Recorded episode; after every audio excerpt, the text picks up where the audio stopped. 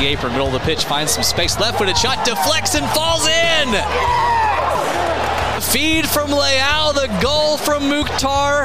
After a couple of frustrating outings for Nashville, redemption is as sweet as honey. He's got a brace. Nashville's up by three. Everything's coming up golden. Hany Mukhtar's eighth brace in gold, Nashville's fifth road win, the end of a brief winless streak for Nashville, and the start now of a vital week. Thanks to iHeartRadio for that terrible pun, courtesy of yours truly, and a beautiful follow up by Jamie Watson. That, of course, from the 3 1 Nashville win over DC United, and we're here to wrap it up for you. Wes Bowling and Tim Sullivan talking about DC, getting you ready for a couple of big matches this week. I am Nashville SC radio voice Wes Bowling right here on the Club and Country podcast, the podcast of record for Nashville SC coverage from the two people who've covered the club longer than anyone in their respective disciplines. And I am Tim Sullivan, my my respective discipline being talking about the team on the internet. Which you do as well as anybody, and for longer, of course, than anybody. NSC beats DC 3 1, second straight road win by that exact score line. Of course, Colorado, the 3 1 win before international break. Hany Mukhtar scores twice. Dan Lovitz earns his first of the season, a match that never really seemed in doubt after that sixth minute tally from Dan Lovitz. Tim, an extremely valuable three points, both, both practically in the table and also for this team's morale after a couple disappointing results at home leading up to it. We talked last week about how the team was down, but that didn't necessarily mean that they were out just because they had lost to Sporting Kansas City and drawn San Jose Earthquakes. The bounce back, on the other hand, means they are feeling better, but they can't get too high on themselves. Mm-hmm. You know, we we often talk about kind of being a steady a, a steady observer uh, as a podcast about this team. We don't want to get too high or too low, and I think the team has kind of learned some of those lessons the hard way in the past couple weeks, and I think they're uh, better equipped to handle the the uh, the highs of victory. Um, so that's something that uh, is going to be a step forward for this team, hopefully, as as they move along. Yeah, Nashville's longest win streak of the year, two. Their longest losing streak of the year, two. So definitely the never high, never too high, never too low mentality, backed up by fact that they're they're always a step away from either success or disappointment, depending on how they can uh, can approach the match. In the early shout today, We'll give you notes from the Nashville win. Our Gold Nuggets are going to take a look at Hany Mukhtar's MVP case at midseason. Yes, the way too early MVP race. Uh, nonetheless, Hany doing his part to put himself in that discussion. And as we know, because of, of the way discussion works around this league, the earlier you can put yourself in there and frame yourself as that MVP candidate, uh, the better, I think, whether or not that should be the case.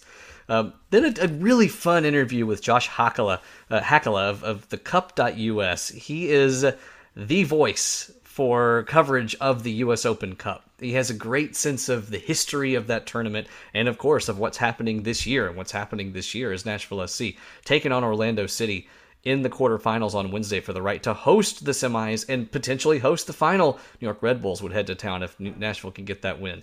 In the mailbag, why do some neutrals still consider NSC to be unwatchable?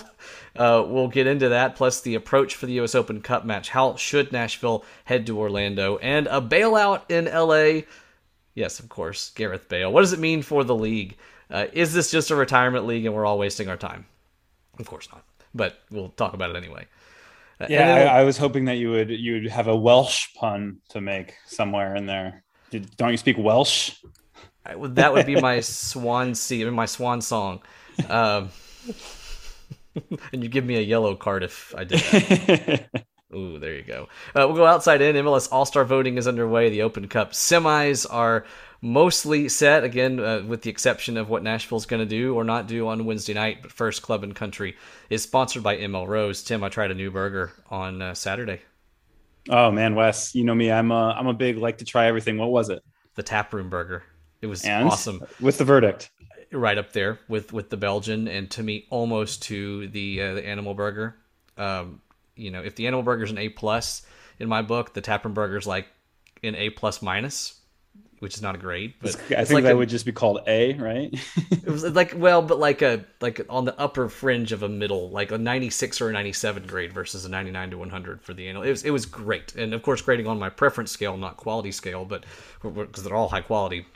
Uh, yeah, so I was I was going to Geodis Park and did what I've done for every single road match. I, I, picked up a burger, picked it up to go. It was ready when I walked in the door. It was hot still uh, when I got to Geodis Park a few minutes later And and I feel like you know if if we're gonna do this right and have things to talk about every week, I need to try the menu right and try some new things. and every time I do that, I'm blown away by again the quality of, of this option um, and that option. Two smash patties in this case with bacon Swiss, braised onions, a horseradish taproom sauce that has just enough of that horseradish kick but doesn't overpower you, and pickles on. And this is crucial, Tim. The pretzel bun. That's what really makes it. Well, Wes, you talk food, I talk beer. Yes, yes. I think one one thing that we haven't talked about, I don't think in any of these ad reads is that uh, they have happy hour every day of the week, three to 6 mm-hmm. a dollar off appetizers, liquor, wine, beer. Uh, if you go, you will be happy. It is not just a name that they threw in there because it was kind of alliterative, even though the H in hour is is silent in, in the way we say it. But yeah, you can go there and you can um, you can enjoy yourself not just with a couple good beers, but also a, a dollar off the apps, and that's something that uh, we have definitely taken advantage of in the past. You had to tell me that as the clock hits 3 p.m.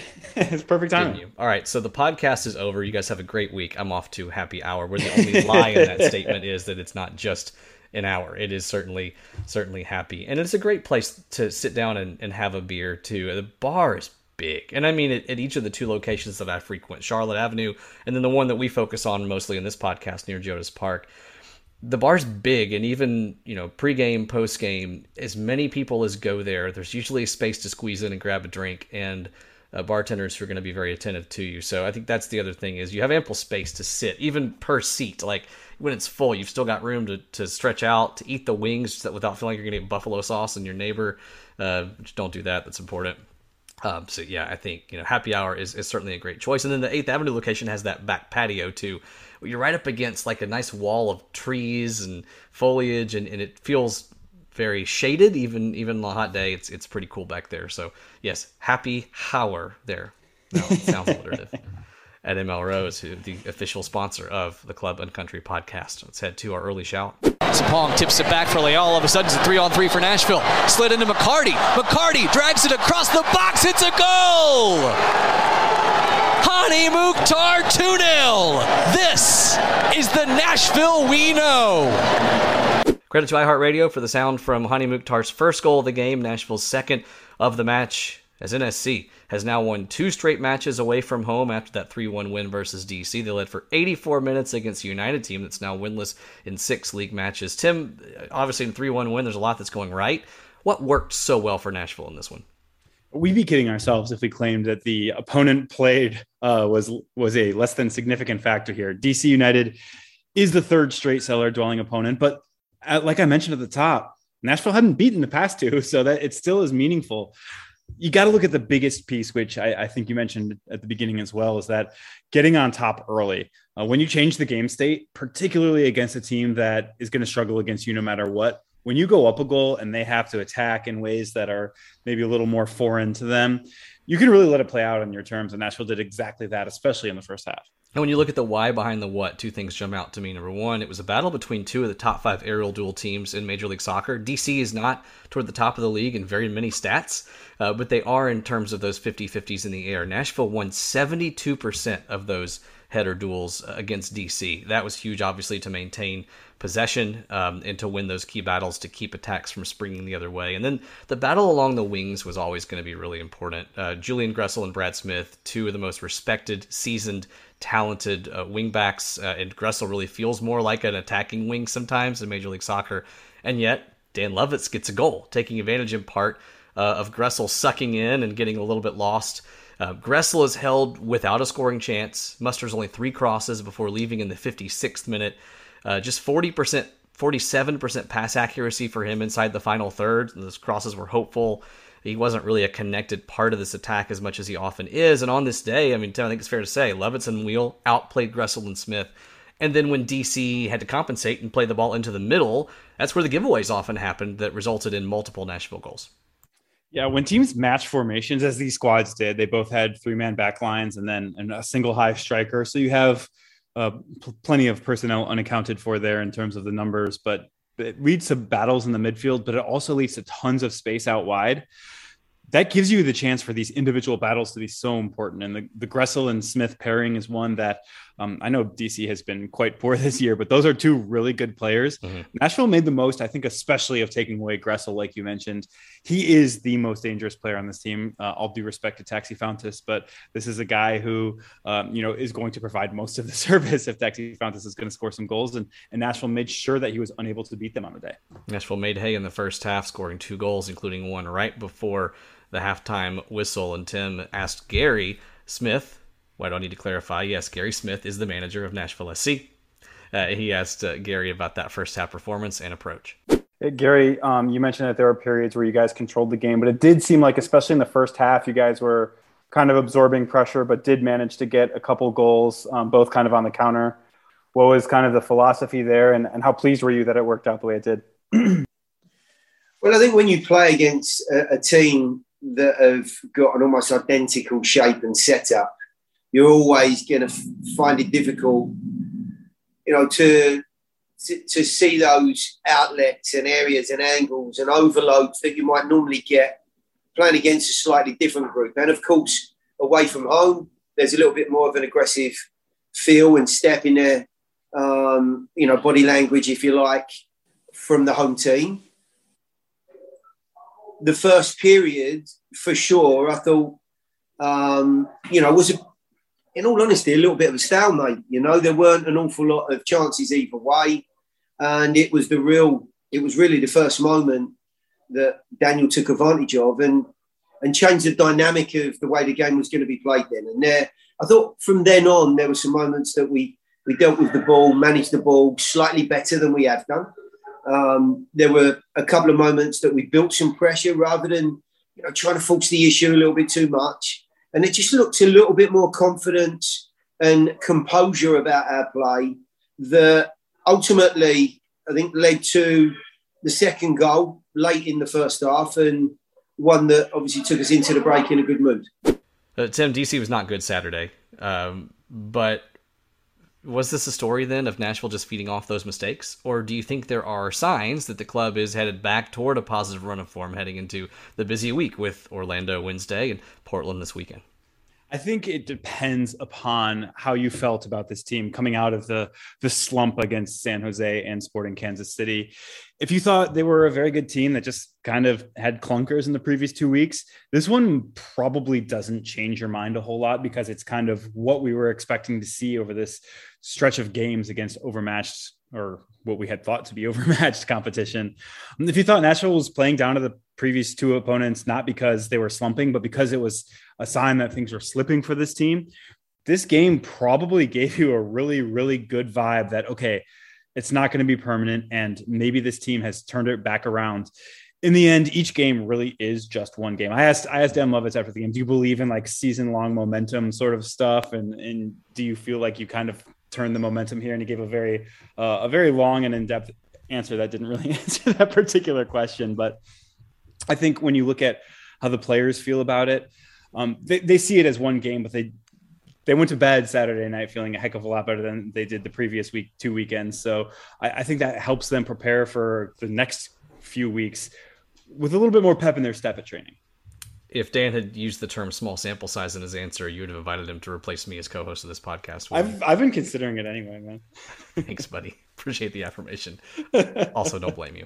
Uh, Hany Mukhtar, of course, the, the building block of the win, is second brace in as many road matches. Now eight goals this season. And for our Gold Nuggets, let's take a look at the MVP case that he is building for himself. His 13 goals plus assists now ranked tied for first in the league with Sebastian Driussi and Jesus Ferreira. Of course, Hany won that category in MLS last year, finished second in the MVP voting. Hany one goal off golden boot pace with eight tallies, and he's nearly caught up to his expected goals, which sit at 8.4. Tim, we knew that if Hany remained this club's focal point in the attack, the production would come, and now it's coming. We saw this last year too. I think I, I actually did not go and empirically uh, run the numbers, but I think the fact that his traditional stats were lagging his underlying production early in the year is a big part of what allowed Carlos Gil to kind of be crowned as early as May. Um, Hany may well have won the MVP if that hadn't been the case. If his advanced numbers and traditional numbers had had been aligned all year, he, he would have had a very very good shot. When you look at the return of Randall Leal, I think that's another talented option to allow for Mukhtar's distribution to turn into traditional stat padding as well. The assist numbers are going to go up. The key passes are going to go up. I, th- I, think he's going to going to be more willing to pass the ball in in those dangerous areas. Be willing to rack up more assists because uh, what the the thing that he hasn't really had is a ton of confidence in the other forwards around him. And Randall mm-hmm. Leal is a guy that's going to instill some of that confidence and the presence of Leal to take some pressure off both Hany and CJ Sapong probably gets CJ back on his feet as well. Yeah, holy cow, man! The, seeing the injection of confidence and of pace and even the spacing involved and Leal coming back into the attack. It set free other folks too, like Dax McCarty on his run, taking Sapong's place, who plays back, wins the 50 50, and Dax is like, hey, I'm going to be 24 year old Dax for a minute again and sprint into the attack with one of the prettiest assists we've seen this year. It's amazing what Leal is able to unlock. And yes, I, I agree with you that it, it enables Mukhtar to be a, a multifaceted attacker instead of always looking for the shot but he looked for the shot against DC too. His seven shots against United, the highest of any NSC player in a match this season. He now leads Major League Soccer in shots by 10 of them over Tati Castellanos and shots on target by 15, 36 to 21 in front of the next competitor. A question from Trevor that will move up from the mailbag as it relates. What factors lead to Hany leading shots on target by such a wide margin? And are there any reasons why Hany's peers seem to be converting those shots on target at a higher rate? I'll tackle the, the second one first. Uh, a big, big part of this, and it will shock everyone to know the words that are about to come out of my mouth, is small sample sizes. I know it doesn't seem like 63 shots on the year is that small of a sample, but the margins there are so slim. A single shot can basically take a guy from an XG underachiever to an XG overachiever, particularly the margins at which Mukhtar is operating. So the, the narrative can change. You know, two two goals on less than a single uh, XG against DC, I believe, is you know that that tells you a lot about how quickly these things can change. Um, as for why he's carrying such a big portion of the load, I, I just mentioned maybe a, a little bit of uh, uh, forced selfishness because he hasn't necessarily had the most confidence in the guys around him all the time, and he he does believe in his teammates. But I think when you add Randall Leal to the mix, you you believe in your teammates a little bit more. Um, so Hany has had to carry the load because of the lack of Leal. I, I haven't checked uh, every other Golden Boot contender, but I'm willing to bet that most of them have not been without their number two threat.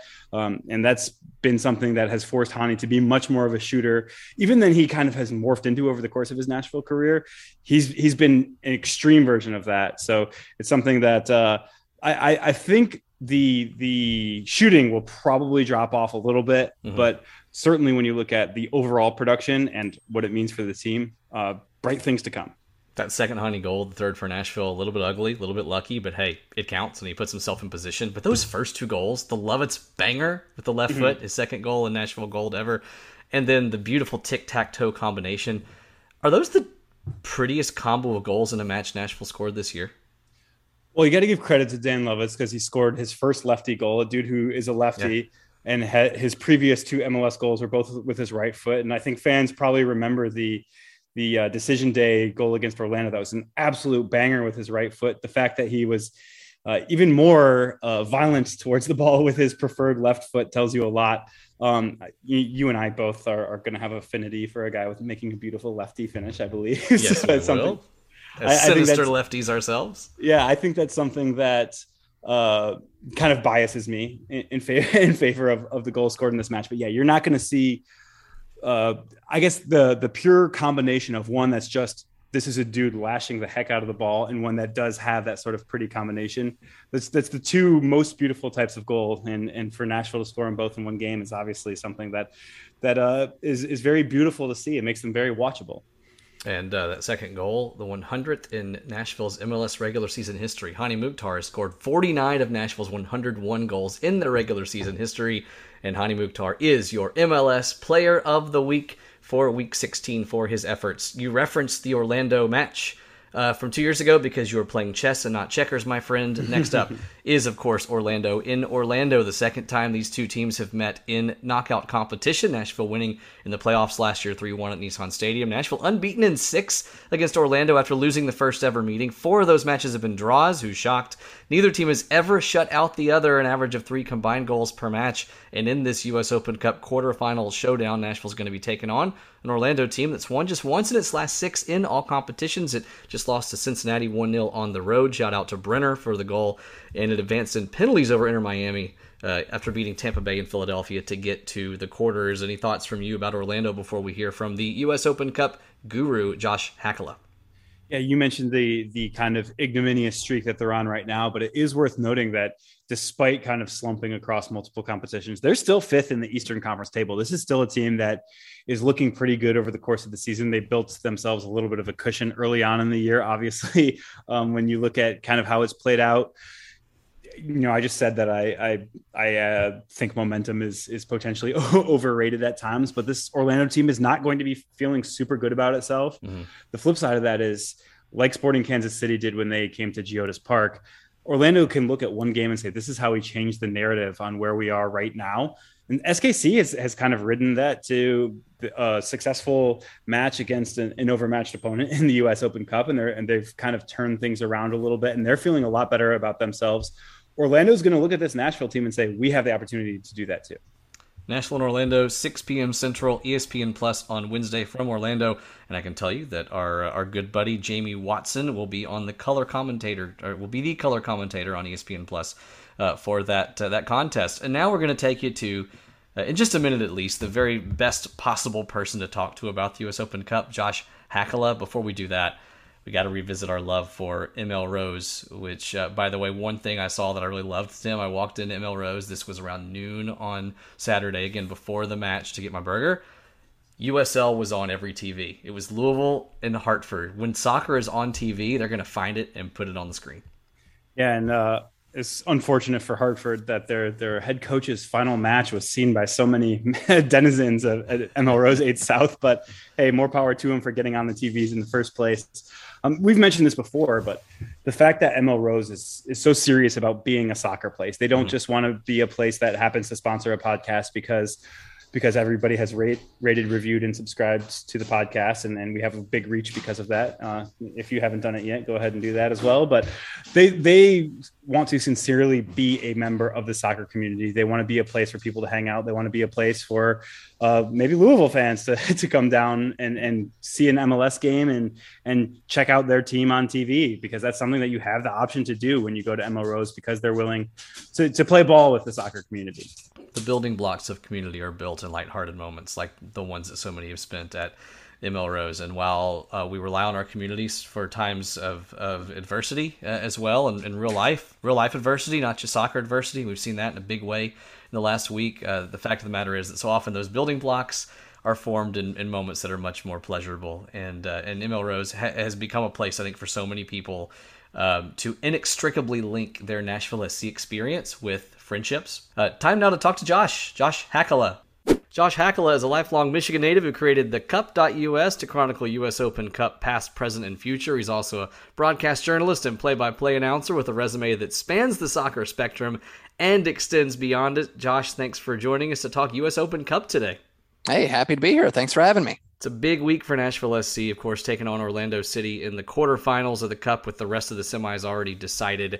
How gratifying was it, though, for you to witness the return of the tournament after that painful two year hiatus and and has that 2022 edition lived up to your expectations so far i think actually if you were to maybe think of a, a good plot for how you wanted the tournament to to map out for uh, for entertainment and for drama and things like that. I feel like you got just about everything you could hope for. You got a lot of new teams that are looking to win their first cup. You got an underdog still alive. You got uh, you and you got one team that's trying to make history with Sporting Kansas City, who's uh, trying to win a fifth title, which would be the all-time record or tie the all-time record. So I, I think you kind of got a little bit of everything. I think the that, that's been pretty solid. And uh, but for as far as the two years go, I mean, for me, um, I got a lot more done. Um, I uh, I I didn't. I got. I, I, was very productive around the house. I, I didn't have this kind of looming over me. Um, I but it was disappointing, really. For I mean, because we've been doing this is our 19th year of doing it, so we've gotten used to it. Uh, me and the the, the band that I that I put together that fluctuates from year to year, and uh, yeah, we we definitely missed it. But I think this has been a great tournament so far. I like I said for for journalists, you know, it has the storylines that you look for, and for the fans, it you know had some really great dramatic moments so far. So you know we'll we'll see how it plays out. But we got one more to get the the final four set, so that'll be that'll be fun to get that. Uh, it kind of gives us some breathing room between the games and the mm-hmm. quarterfinals. You mentioned 19 years on the Cup.us thus far. What inspired you, and what was it about this tournament specifically that inspired you to start the website and, and put together this this merry band of people that uh, I've, I've, occasionally been a member of myself, and um, kind of you know cover this tournament the way that um, I think nobody else has or, or will. It's it. Well, I, don't know. I, I was told early in my broadcasting career that if, if you want to make it or you want to have some sort of impact, find your niche and mm-hmm. and run with it. And I kind of found a niche within a niche. So I kind of took that to heart uh, a little to the extreme because even among soccer fans, let's be honest. I mean, like casual soccer fans don't really know a lot about soccer. I, I talk to soccer coaches who don't know a lot about the Open Cup. I mean, they, they're sort of aware of it, but not you know not entirely. There's like oh that uh, that other tournament uh, that teams play in. Sometimes amateur teams are in. Um, it, it it's really started for me when when I was in college and really in high school. It started uh, even earlier finding out about the tournament, and uh, I heard that there was a, you know, I I didn't have a favorite team here in Michigan. All we had was the Columbus Crew, and I think even if you're not a Michigan fan, which I am not, even though I live within walking distance of the big house, um, I have issues with rooting for Ohio teams. So like the Columbus Crew, that was that was a little tough for me. Um, but I still like went to the games and and and you know sort of like half-heartedly rooted for them. But I didn't have a team really to, to fall onto, and I uh, I had the Tampa Bay Mutiny. I just decided one day I like Carlos Valderrama. They got some exciting players. I'll be a Mutiny fan. Um, I won't get a tattoo of them or anything, but you know, I'll root for them and that'll be fun. And they had a game against the Mid Michigan Bucks uh, at a middle school in Saginaw, Michigan. And I remember people telling me, like that, me and a couple friends who who tried to follow soccer through the box scores of USA Today. And you know, the internet was very young at that age, so uh, I found out there's the Tampa Bay Mutiny are going to play this amateur team at a middle school in Saginaw, Michigan. That sentence made no sense to me at all. Like, I don't understand why it's happening. I don't know why they would come here. Um, why would they play an amateur team? And it counts. And so I went to this game. There were, you know, a few thousand people crammed into this little tiny field. And uh, and there were there was Carlos Valderrama and Musa Shannon and Scott Garlick and these like starters for this MLS team trying to beat this amateur team. And I was kind of sold at that point. I'm like, this game counts. And it was a good game too. It's two to one. Uh, the Mutiny won two to one. Uh, they scored two, and then uh, the Bucks made it interesting uh, with a late goal. But um, it was that was kind of it for me. And then when I was in college, uh, I worked at a radio station in Lansing, Michigan, and we had this extra studio that we sort of threw like students who were brand new and just threw them in there. And it was like it broadcasted on our internet station. And so we just, uh, I was like, it's just sitting there. You know, like we occasionally have a student that goes in there and like tries their hand at, you mm-hmm. know, DJing or whatever. And um, I just was like, you know, let's start a soccer show. And so we did. And we, uh, we covered every level of American soccer. We covered the Open Cup and uh, like it should, at least that we were interested in it. And then um, someone approached us to start a website. They're like, no one owns usopencup.com. And they're like, okay. Um, he's like, why don't we create the website and you can uh, populate it with all of your Open Cup coverage? And that's kind of how it got started. And then I got in touch with Chuck Nolan Jr., who is like our resident historian, and he inserted his uh, historical info, and we kind of went from there. That website, of course, the cup.us, has been such a valuable resource for us and for so many uh, you've witnessed so many amazing moments dating back to the Mid Michigan Bucks versus Tampa Bay Mutiny, as you mentioned, um, over the years of this tournament. What's been your favorite moment of this year's Open Cup so far? Ooh, this year. Um, I mean, I kind of I I think the Sacramento Republic run has been fun, and hmm. not also just because of the teams that they've beaten to get there. I, I think it's always just California. California will be the Galaxy or LAFC and uh, and to have them come out and then to, to beat San Jose to get there and and to do it in pretty dramatic fashion, like and uh, you've got uh, Rodrigo Lopez uh, scoring the big goal in the um, in the, the round of 16, and then and then to come back and beat the Galaxy on the road. I I think the, those two were pretty big. I you know the, we we use the Kings of California. I feel like that's a, a line that people use for various sporting references, but I, to have them pull it off in the way that they did it, I, I think that uh, that was that was probably one of my one of my favorite ones. Doesn't quite uh, have the same level of craziness as Union Omaha making it to the quarters to me, but certainly the Cupsets are such a big part of it. Do you root for those as you're watching the games, or, or do you manage to sit back and say whatever you know we're you know calling balls and strikes here, just just uh, you know kind of commenting on the games rather than kind of hoping for for those Cupsets that make it what it is. I think I, I, I do actually root for storylines. I feel like most journalists do that. I, I tend to stick with that. Um, very early on, I tend to root against teams that don't call me back when I need information. um, I feel like that's a journalistic thing that sometimes happens. Um, mostly, or or in some cases, when it comes to coverage, I'm like, geez, uh, I don't know anybody in you know, random city in Tennessee or you know somewhere, and I'm like, mm-hmm. I'm gonna have a hard time finding someone to cover that game. Uh, maybe I should root for the other team. like, I don't know. I don't. Re- I really don't. I don't have a favorite team or anything. Um, uh, so I I just really root for storylines, and uh, I, it, there's always plenty. There's always someone to, mm-hmm. to root for in these things. Well, let's talk about the favorite team of the vast majority of listeners on this podcast, Nashville SC. What do you make of their performance in the tournament so far, and how would you handicap their chances of winning their first ever trophy? I like their I like their chances actually. Um, they you know they they've gone through a tough road to get there. I think beating Atlanta um, was was a, a, nice win and doing it in extra time too. And uh, I, I think getting past probably you know right up there with Sacramento, one of the best USL championship teams and doing that on the road, I, I think that's uh, that that speaks volumes to uh, to how seriously they're taking the cup because they, you know, you could see teams, you know, some team depending on the team, uh, different teams take different approaches with the Open Cup.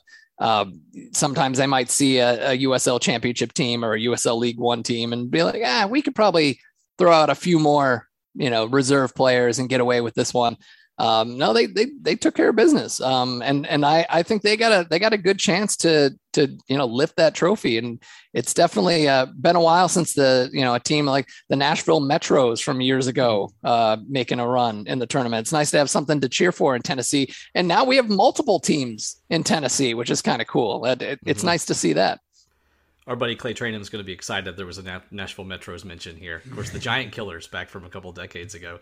Yeah. You mentioned that the different clubs have different approaches to the tournament. Are you pleased with the number of MLS clubs who seem to have prioritized the tourney this year, or do you think that ambition is still lacking for too many of those top tier clubs? I feel like most teams. I mean, there are obviously exceptions. I I, I don't think it's any secret that like Bruce Arena, for instance, doesn't value the tournament extremely like uh, to a high level. I mean, multiple teams of his have gone out because he's just kind of thrown out some reserves and and, and paid the price for it. Um, I, I feel like most teams are kind of at a similar level where they really are just managing rosters. And and I don't I I think that in the early days when we were covering the tournament in the, the early 2000s, like there was a big difference between the teams, the quality of the teams that the, that these MLS teams would field and uh, and what they do now. Although that you know part of that is the fact that there are bigger rosters, so you can get away with more.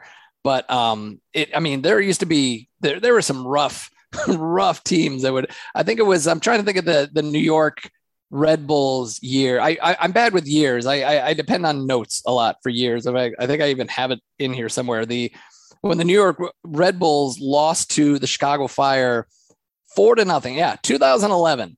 Um, they not only sent their a team, I believe the starting 11 had barely double digit appearances between the entire starting 11 and the head coach and his assistant coaches. They did not go they did not travel to the game.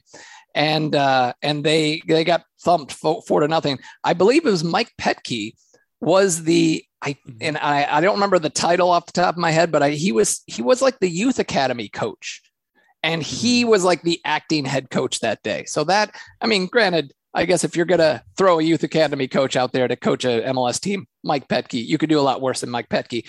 But um, at the time, had no head coaching experience. So um, I feel like that's like my primary example of like a team really phoning it in. Um, but I, I, feel like most teams are just managing rosters. I, I feel like they're, they're and, and you really can't blame them really i mean if you have a sunday game or a saturday game and then you got to turn around and field a team, sometimes on the road on a Wednesday or a Tuesday, like, and then you got to play again the next weekend, you're going to have to do some some shuffling around. So I I feel like most MLS teams should be able to field a team with a few starters missing and still get the job done. They should be able to, and uh, and most do. I mean, the the stats back that up. So, uh, but you know, obviously this year, you know, Sacramento is taking advantage of that. Obviously, the the rules change year to year and some of the specific regulations. Do you remember any situation like we're going to see this Wednesday evening with with Nashville and Orlando playing an entire week after the other games in the round that they played? Uh, I guess especially this late into the tournament. Yeah, I mean there there have been some rescheduling. Mm-hmm. Yeah, I, I, mean they used to be so much more lax with it. Uh, you know, trying to make it work with uh, with various teams and their schedules, and sometimes they'd have other competitions to worry about. And uh, so I don't think it's it's definitely not unheard of. Um, okay. I I can't think of anything off the top of my head, but uh, in the in this one, you know, they just. Uh, I mean, sometimes stadiums aren't available, and and they you know there is a lot of time and I will give them credit for this. Uh, this is one of the things I was calling for for a long time was to have more gaps in between games, especially yeah. in the early rounds. I, I felt like having four rounds on consecutive weeks was just bananas. Like for for a team, especially an amateur team, like they literally have to get work off to play some of these games. And I don't know about your, you know, day job or anything, but if if you you walked in on a Thursday and you walked in your boss and be like, "Hey, by the way, um, that soccer game I told you about, uh, we yeah, we beat that pro team, and we have to like fly to Nashville to play another pro team. Oh, and it's like five days from now. Um, can I get work off? Like, I mean, there's there's a lot of things to, and you know, getting stadiums, um, marketing the thing so that more than 50 people show up to the game.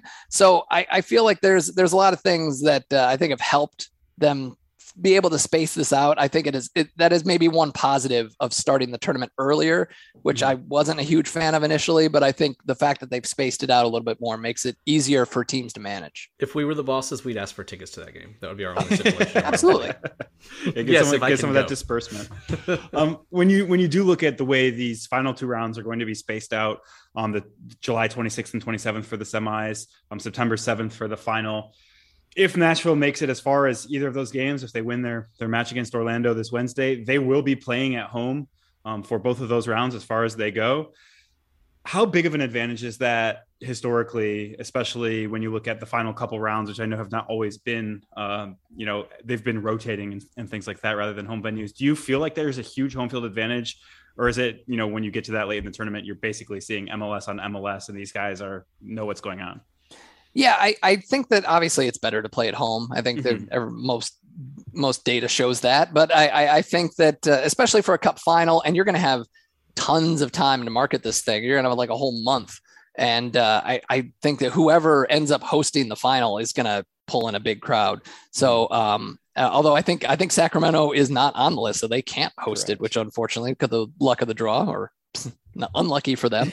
but um, I, I, think that is that is good. Um, I, I kind of for me, I'm a little bit old school in that I wish there was a way for us to play like a home and away final, just because like it's really just determined like you know picking envelopes or you know balls out of a bowl or something. Like I just it, it's unfortunate that somebody has to be the home team and we don't have a national stadium and we probably never will but it, it's uh I, I don't think I, I, think that might be the only good way to do it is if we made a home and away situation like they did in the old days. In the old days, we had we had some three leg finals like that. They played two out of three, um, and and some of them did aggregate. So I mean, we've seen a lot of things, uh, just not anytime recently. It's it's.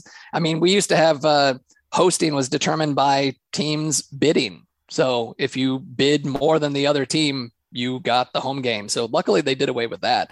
So I, I'm, I'm, I'm not, uh, I don't miss that at all. Uh, you know, like Seattle and DC United got like, like 18 home games in a row because they just bid so much. Well, as the team that earned priority hosting privileges, Nashville SC, happy it's not two legged, two legged this year for sure. Uh, Josh, thank you so much for joining us today. Remind us again where people can find your work.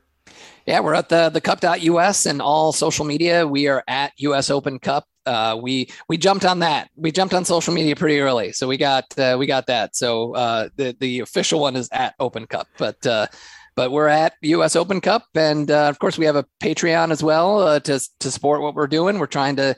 We already got the evidence of that is the website. It's uh, new and improved, and it's it's so much better than it was, and it works on your phone. I, it was a disaster before, so uh, it's it's great now. So uh, so yeah, come on, and support us. We appreciate it. Well, as the one of the many who, in the early days of my soccer following, tagged your account thinking it was the official tourney account.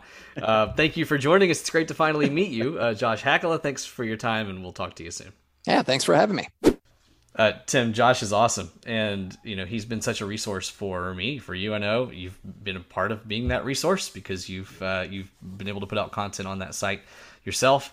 Uh, he really is the authority, and it's always fun to hear his perspective, not just about this year's tournament, but about uh, tournaments gone by and, and magic moments and what is uh, sometimes a hard tournament to explain to people. Yeah, we we have expressed our love for the tournament on here many times. I think we are we are well above the the median MLS fan in terms of how much we care about this particular competition, and to have essentially uh, the guru of the competition join us was awesome, and and getting to know not just you know some of Josh's story and, and what makes the U.S. Open Cup special to him, but but hearing how Nashville kind of fits into that picture and what we think is going to be the advantage or disadvantage of having uh, you know home field advantage after Wednesday's game, knock on wood, to, to get a win down down in Orlando. But it's something that that is basically unknowable if you don't have a resource like Josh, and it was awesome of him to join us on short notice as well. You want to talk a little more about the Open Cup now?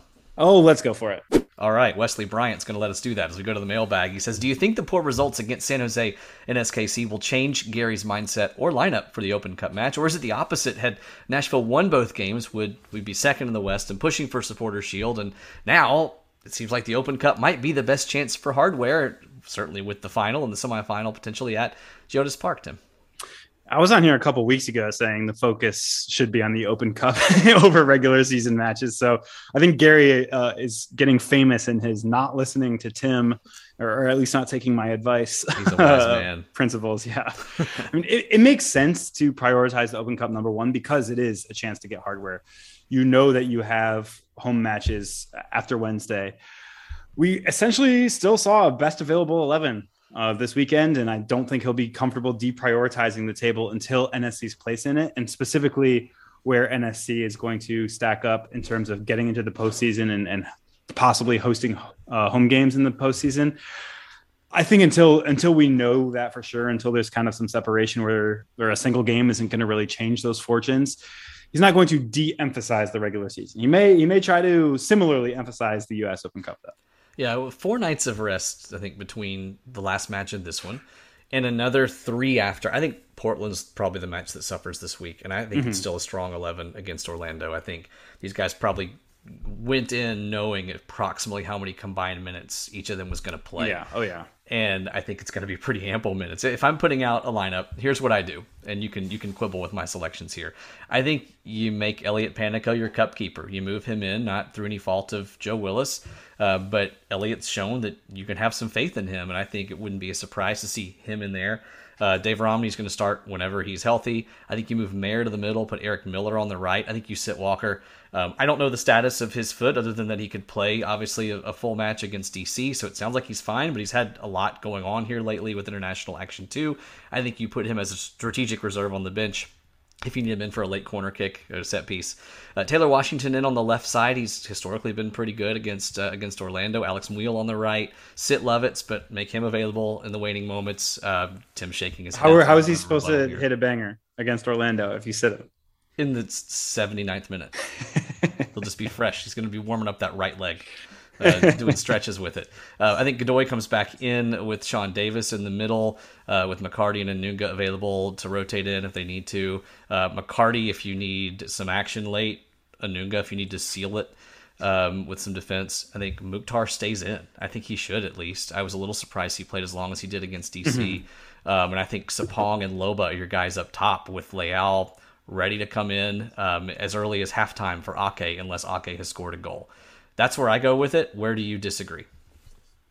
I mean, I'm running out a, a, strong lineup for the Open Cup, as I've said, and and again, as Gary has ignored uh, week after week.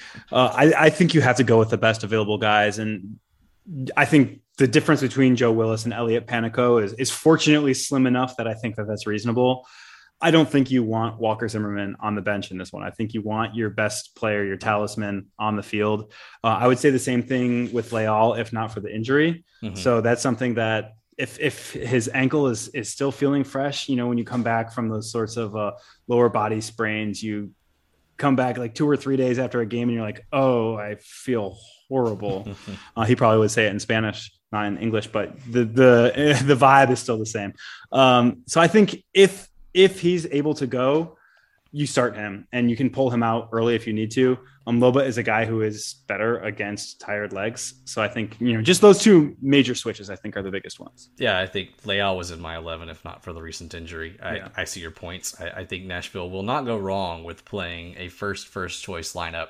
Um, if they're willing, especially to just grit one out against Portland uh, on Sunday. Well, you, Portland is uh, is not exactly lighting the world on fire either. Although we saw maybe some too many risks taken in that respect uh, in that uh, ignominious streak mm-hmm. earlier this month. So we'll see. They might be having a rapid ascent though after beating Colorado this past yeah, weekend.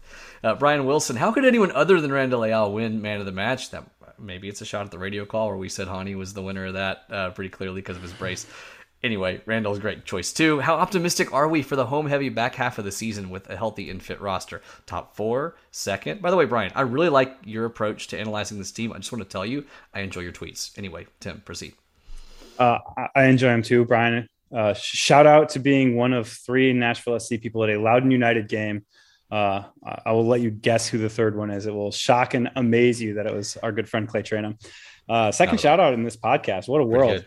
Um, anyway, I think at this stage, aiming for a home playoff game has to be the goal. Mm-hmm. Um, a nice run of form, you know, win two in a row that that maybe you were expecting only a, a win out of, uh, lose two in a row that you were expecting some some results out of. Those can change the calculus pretty quickly. I think if you do well, you can probably aim for that second position in the Western Conference.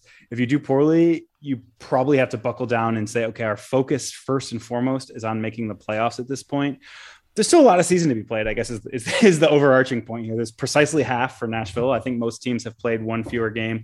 A couple teams have played two fewer games than Nashville. So there is still so much season to be played. But I think right now, when you look at where this team stands, where it looks like they're headed, aiming for the top four, I think maybe the third through fifth spots are, are your most likely right now. Completely agree. I think, especially as they're able to continue to unlock the value of Geodis Park, a top four finish would be would be extraordinary for this team and put them in a great place. Jay Robinson, what is Luke Haakenson's yellows per ninety rate? Has Luke earned another uh, yellow this last weekend for time wasting on a corner kick? Uh, where does it rank in MLS all time? He says that he, he you know gives the the sub comment here. We all knew whoever took that corner was getting a, a yellow. Funny it was Luke though. Uh, don't know about all time, but this year, according to FBref, uh, Jay Luke Haakenson ranks sixth in Major League Soccer in yellows per 90 among players who've played at least three matches. Yeah, the, the, funniest thing to me is not that he seems to get one every time out. It's that he almost always comes in as a substitute and immediately gets a yellow card. It's like he knows he's got to do it at some point during the course of his appearance because he's Luke Haakenson and he wants to get it out of the way to make sure that he doesn't leave the fans wanting. He doesn't want them to walk out of Geodis Park or, or turn off their TV if, if the game is at Audi Field and say, you know what, I didn't get my requisite Luke Haakenson yellow card and I'm disappointed because of that. He makes sure that he gives it to you every time keep getting the yellows because it's part of what makes him who he is, which is an aggressive, mm-hmm. fearless player who um, I, have heard referred by players and staff to as one of the most underrated players on this team for what he can bring. They, I'm not going to. They they absolutely love this guy, and I think mm-hmm. uh, you know we heard that a year ago or maybe even two years ago, and we are kind of like, eh, really? But it's it's consistently been the case. Logan Elliott, is it okay to be indignant about Nashville sports media, national sports media articles, essentially calling NSC boring or dead last in watchability, or is boring a fair label? What makes a team watchable? Is it simply being involved in high scoring games, or are there other elements that you look for? Yes, it's about goals, but not scoring goals. I mean objectives. To me, a team is watchable if they know who they are, whether it's Atletico Madrid or whether it's Man City having ambition, having and executing a clear identity, whatever that is, to me is what's watchable. I think as human beings, we always want to sort through and label things. And sometimes those labels are not nuanced enough in life and certainly in soccer. But I'm most likely to watch a team to whom I can assign a clear identity and watch them carry that out. Because to me, that gives me respect for the staff and for the players for having consistent vision and the ability to execute it. Uh, maybe that is a reflection of some bias as someone who's covered NSC for so long and calls games for it. But to me, that puts Nashville SC in a very watchable category and not, what was it, 28th in this league, Tim? Yeah, for the uninitiated, we're talking about uh, ESPN's Bill Connolly, who put out a story last week that called Nashville by far the least watchable team in the league. I have most boring written in the rundown, but it's it's important to make the distinction that it is least watchable.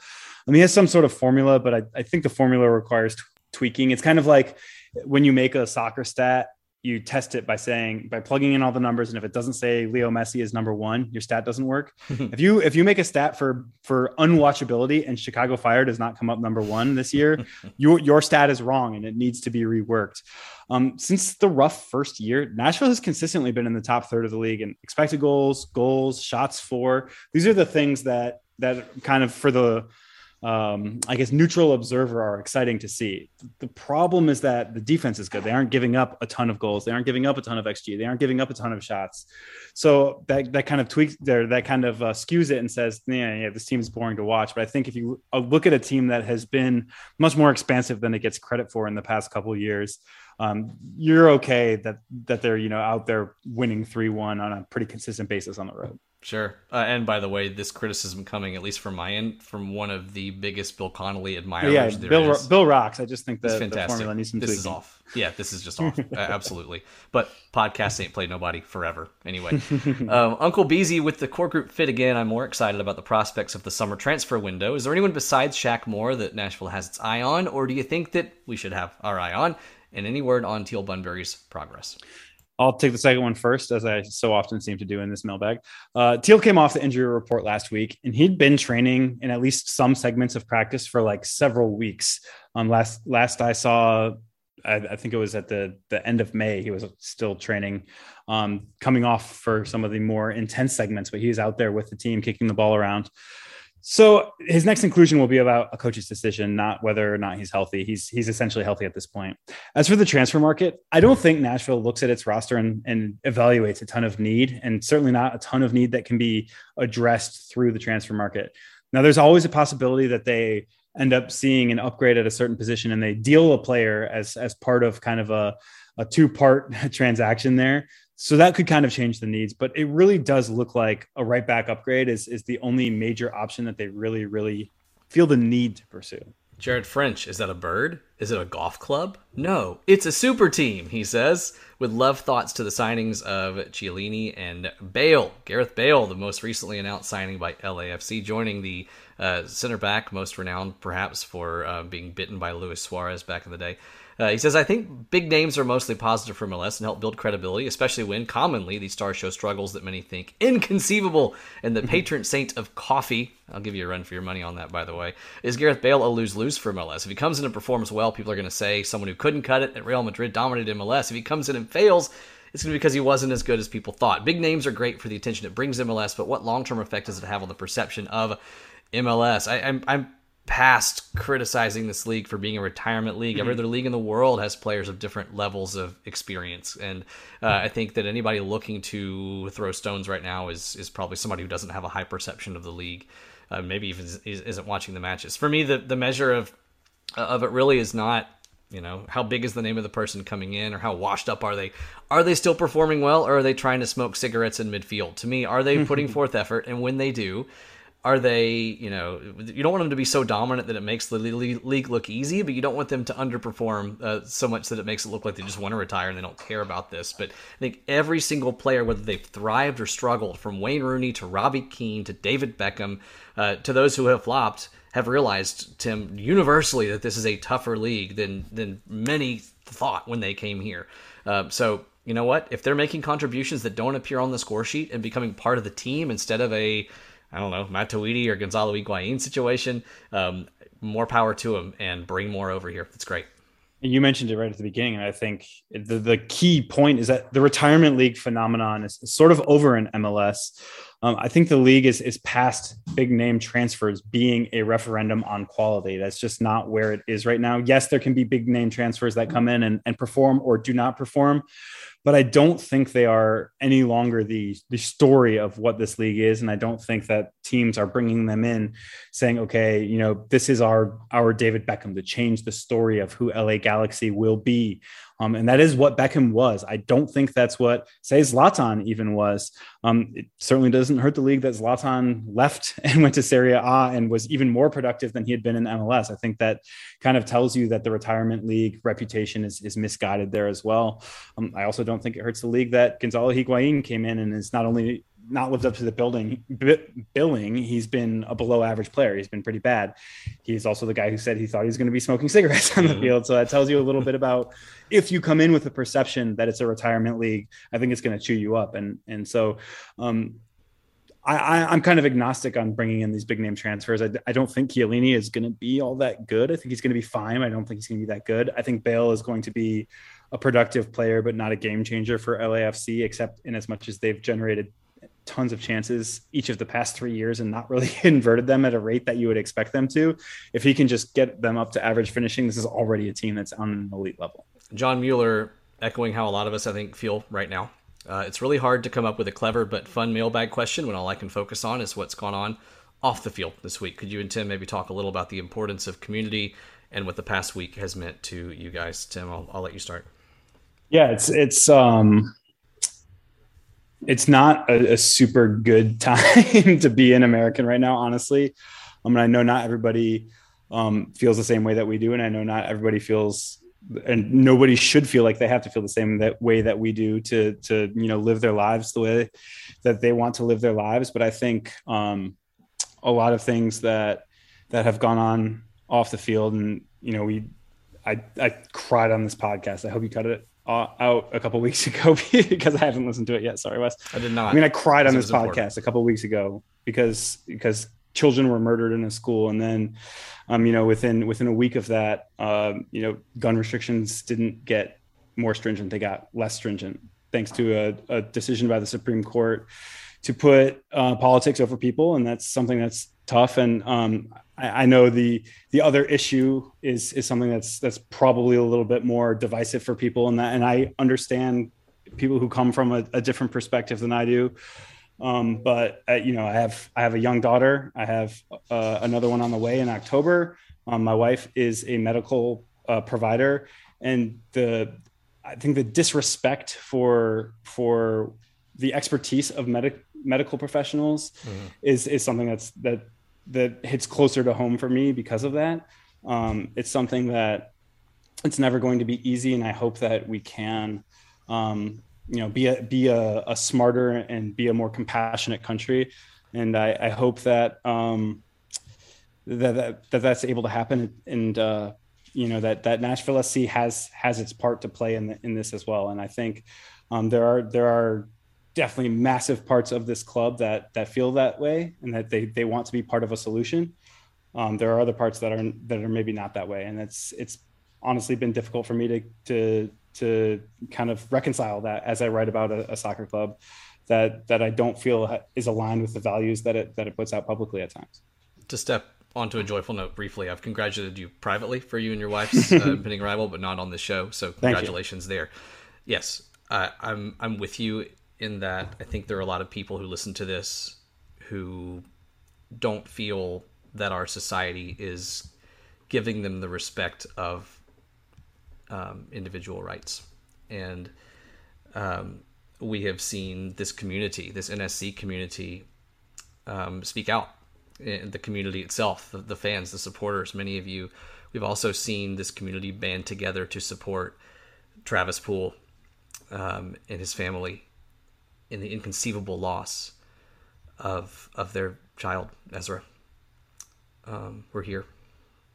We're here for those who feel marginalized. Um, our DMs, I'll speak for myself. DMs are open. Um, DMs stay open. You're you're yes. wrong if your DMs aren't open. Just right. for my for my Twitter users out there. If you feel um, for any reason marginalized, um, like your like your rights, like your individualism has been set aside, um, reach out and talk if you want to talk. We're here. You're important. You're valuable. And you know there are, as you said, Tim, a, a wide range of, of opinions on this issue. It is thorny. It's divisive. But I think we need to all understand that it's a lot more nuanced than perhaps policymakers like to make it sound. And healthcare is is vital.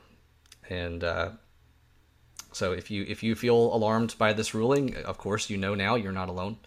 Um, and we encourage you to um, to reach out and talk if you need to talk. Um, on on that community note, on a on a closer level here with with Travis and his family, we will continue to provide that support, uh, moral support. There have been those providing financial support as well, and and to me that is Tim, where we see the value of community at play, respecting the rights of an individual, respecting the fact that while our government's job should probably be to help keep people out of tragic and impossible situations to the extent that it has that power, tragedy is still going to happen in this world. And when it does, we need to band together. And um, so we are banding together in support of you, um, Travis, and your family. And uh, we love you right now during this time. So a lot of micro, a lot of macro in that discussion. Uh, we're not a policy or politics podcast, but we do encourage everyone to think about the nuance of these issues and what could be taken away from folks um, if that nuance is not respected by um, by our society.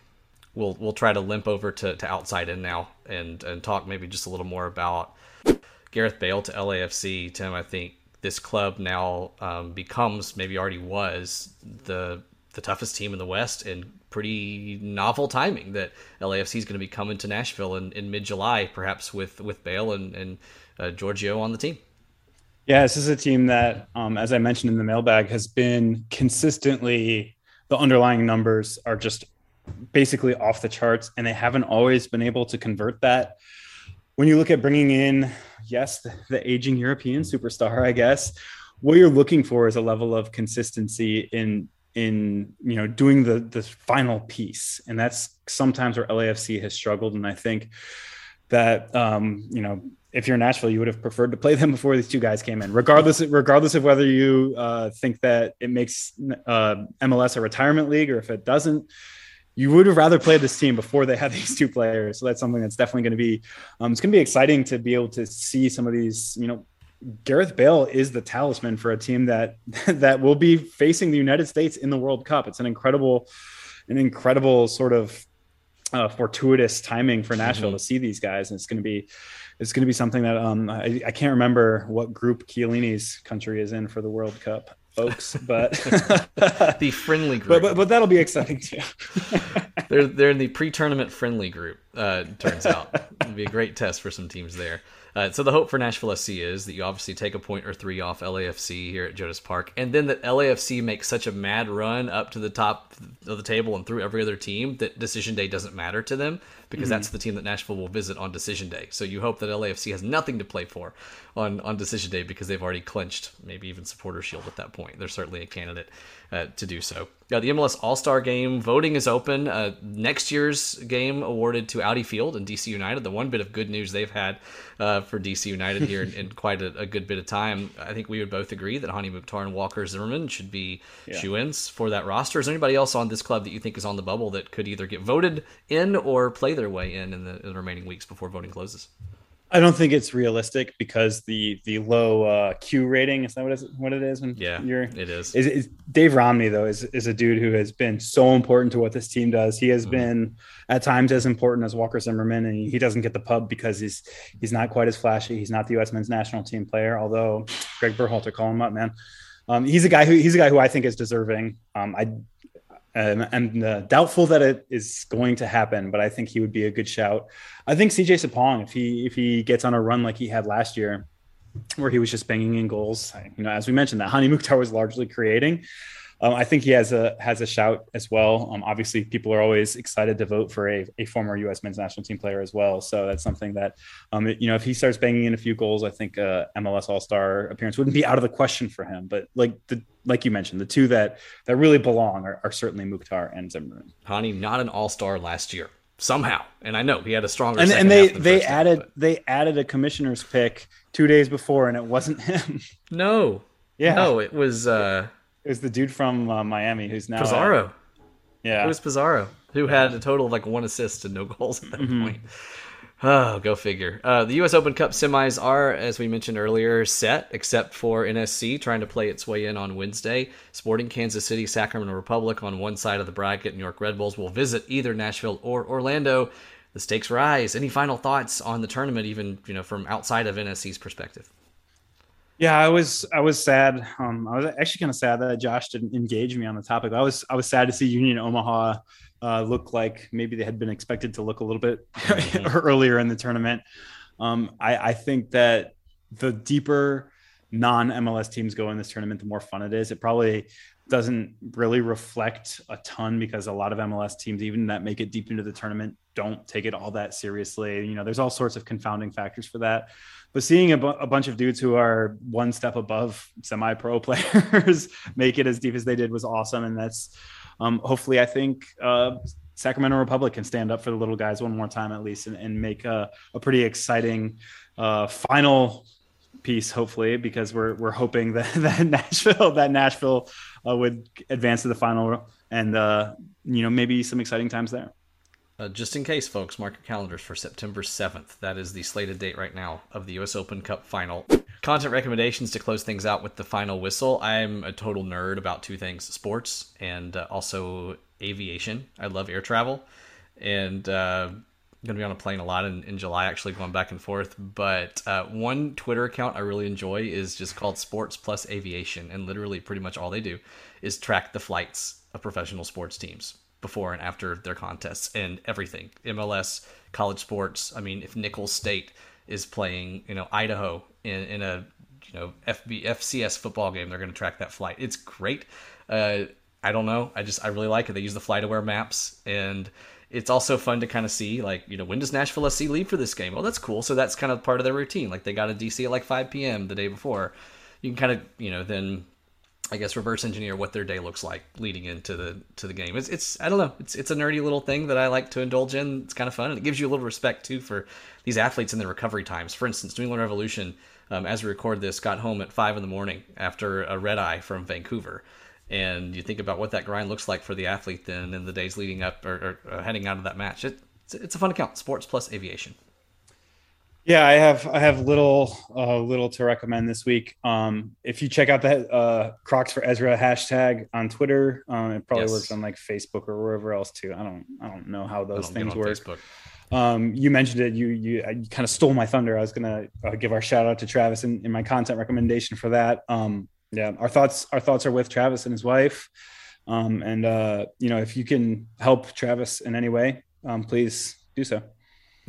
He he is a, a, such an important member of this community, and as we addressed, hopefully eloquently enough, just a few minutes ago, each of you is an incredibly important member of this community, this podcast community, this Nashville SC community, this society. And if you ever question that, reach out to us, um, and we'll give you the affirmation that you need. Uh, thanks to everybody for listening. Thanks to iHeartRadio for the clips earlier, ML Rose for the sponsorship, and Great Burgers and Beers. Moon Taxi for the music, 440 Sports Network for the platform. Several of you gave us reviews last week, by the way. They were all great. Thank you. Uh, if you've not rated or reviewed the podcast, go on to Apple Podcasts and do so. It helps more people find us, and it helps us spread across that Nashville SC community that we value so dearly. We know you do as well. Um, have a great week. We'll talk to you very soon.